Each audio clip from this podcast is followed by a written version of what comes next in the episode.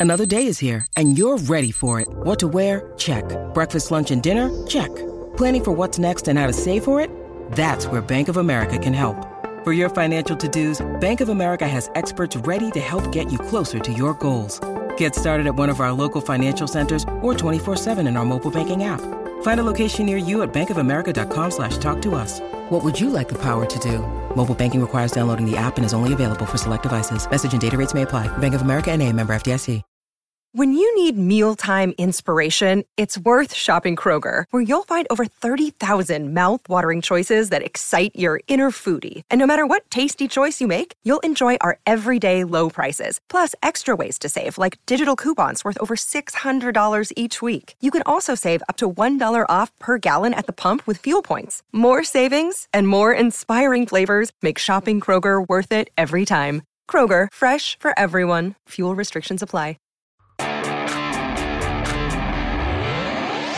Hey everyone, this is Eagles beat reporter Chris Franklin from NJ Advanced Media, and this is your latest update from the No Huddle Show podcast. The Eagles are preparing for Sunday's season opener against the Atlanta Falcons. The game will mark the beginning of the Nick Sirianni era in Eagles history, as well as the debut of highly touted rookie wide receiver DeVonta Smith. Right guard Brandon Brooks was a surprise addition to the injury report Wednesday. Brooks was limited in practice with a knee issue.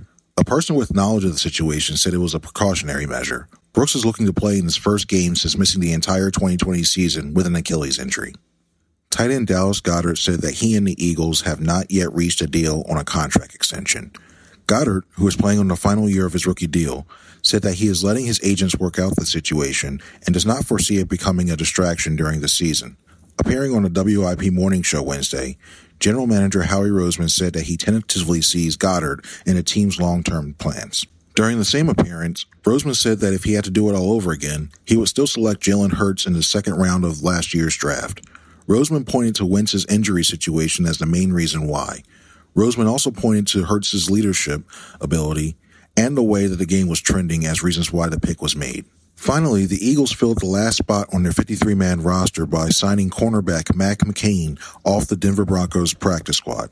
McCain, a standout at North Carolina A&T, was not selected in this year's draft and then later signed by the Broncos as a free agent.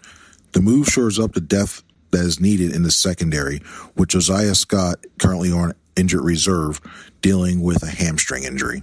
For all of the latest Eagles news and analysis, click on the sports section of NJ.com and download the No Huddle Show podcast wherever podcasts are available. Thank you very much and have a good one.